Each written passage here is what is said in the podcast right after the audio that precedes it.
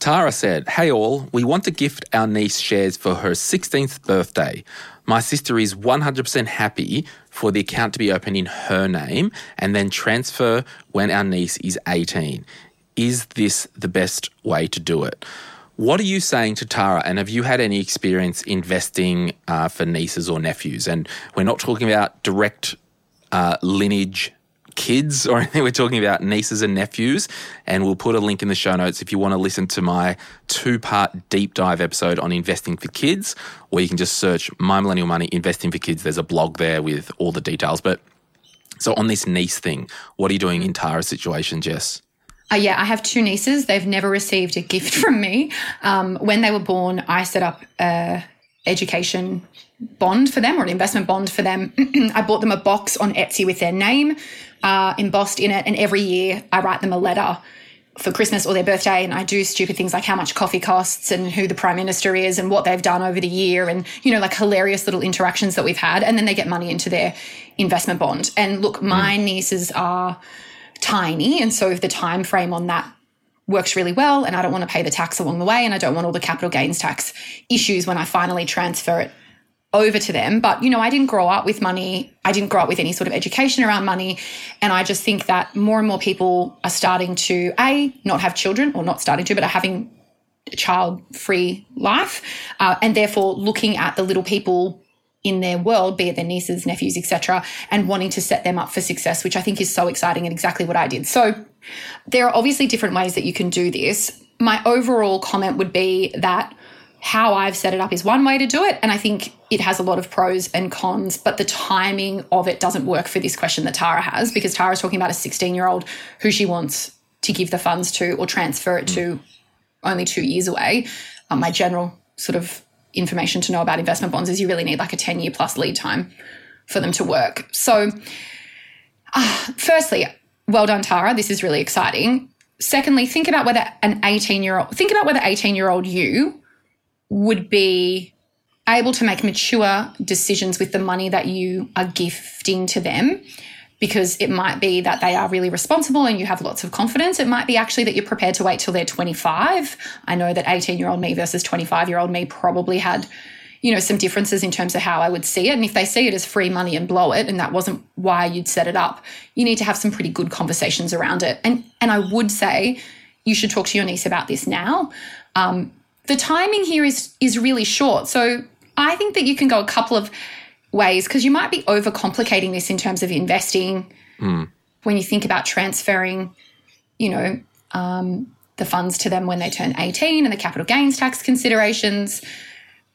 But then you might get more growth than, say, putting it in a high interest bank account.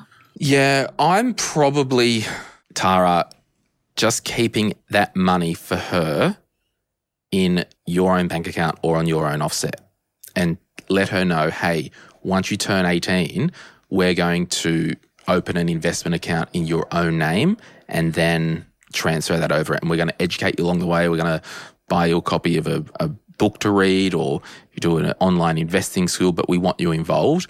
And I just think, yeah, a couple of years because alternatively, if we did it where we want to put um, the money so her Tara's sister, which is the mum, if we open an account and had the sister as the informal trustee, or even Tara as the informal trustee of this money, the 16 year old, you know, and they may already have a, um, a tax file number if they are working part time, but that money is likely to get um, taxed at the highest rate. So, mm-hmm. and if the 16 year old isn't working and there's no need for the 16 year old to work for whatever reason, you're just going to have to pay to do a tax return for the child each year uh, for the next two years.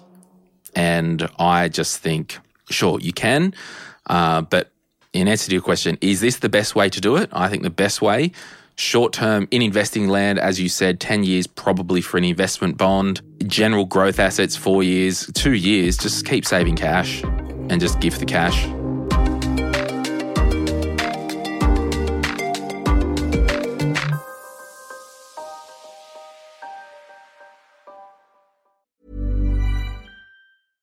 Many of us have those stubborn pounds that seem impossible to lose, no matter how good we eat or how hard we work out. My solution is PlushCare. PlushCare is a leading telehealth provider with doctors who are there for you day and night to partner with you in your weight loss journey. They can prescribe FDA-approved weight loss medications like Wegovy and Zepbound for those who qualify. Plus, they accept most insurance plans. To get started, visit plushcare.com slash weight loss. That's plushcare.com slash weight loss. The other thing that you can do in the interim is if you really want them to start, you know, this is a long term investment journey, like the ASX have a great game that they put on to help you sort of understand more about the share market. Maybe you could do that with her so that she can, you know, learn more about how the stock market works and things to consider and not have to have any money in there. And then the other thing is if she is working, and obviously this is budget dependent, um, and you'd need to keep track of it and commit to not spending the money, by the way, if you've got the money in the, you know, offset account or a bank account, is maybe you agree that up to a certain level, if she contributes a certain amount of money for every dollar that she contributes, you might decide you are able to match it up to a dollar point or that you're able to contribute, I don't know, 50 cents for every dollar or whatever is right for you. Because what we want to do is we want to teach them how to fish. We want them to have skin in the game and we want them to see that they are contributing to their future and that it's not just landing on their lap as sort of a free win. Um, I always love looking for teachable moments. And I think, you know, 16 year olds are able to have a job. Why not use it as an opportunity for them to get some skin in the game that they're contributing to it as well and that you'll safeguard it? You just need to safeguard it.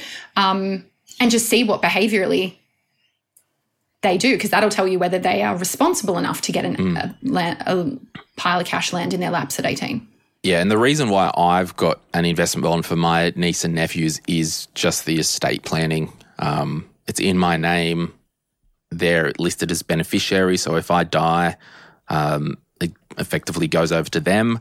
There's a note of what it's a non-binding note of this money is intended to do this or this is what it's for and then I don't have to put any of the income details on my own tax return. Yeah. And then if one of the kids gets locked up for doing dumb things or people make bad decisions, if they make some bad decisions, I can just take their name off the bond as a beneficiary mm. and it remains my money. So that's why I use an investment bond. And I was just trying to log into my account. and I couldn't get it up. A lot of people go, oh, the returns are crap. Well, I looked since inception, you know, it's done like 8.5%. That's after fees and taxes. Oh, right. Yeah, that's a great return. Uh, my uh, niece's funds are invested in uh, like a Vanguard product. Yeah. And, and yeah, so are mine. And I think 8% is probably a little bit high, but it just must have been the initial capital got in at a good time or something like that. I don't know. Mm, I think you certainly pay more in fees, and that's something that a lot of people need to get their head around. Um, however, if you look at the tax benefits, particularly if you're on a tax rate that's higher than 30% and you are wanting mm. to transfer it, and that's the intention, and therefore you're not going to have capital gains tax, it makes so much sense to me. Where I think you need to really read the fine print when we're talking about investment bonds is around the 125% rule because you don't want to have a year where you've not contributed and then not be able to continue to contribute and need to open a new one. So if you uh, basically put 10 grand in to start it, the next year you can't put more than 12,500 in. Yeah. And then if you don't put any money in, you can't put any additional money in you don't lose the money that's already in there. You just, for no. the rest of the remainder of the time until they pull the money out, you just can't, yep. it can grow, but you just can't add any extra funds in. So you just want to be damn sure that if you're using that, either it's a one and done or that you've financially got capacity to do it year on yep. year or that you're comfortable that one year, if it's a no go, that you can't keep going.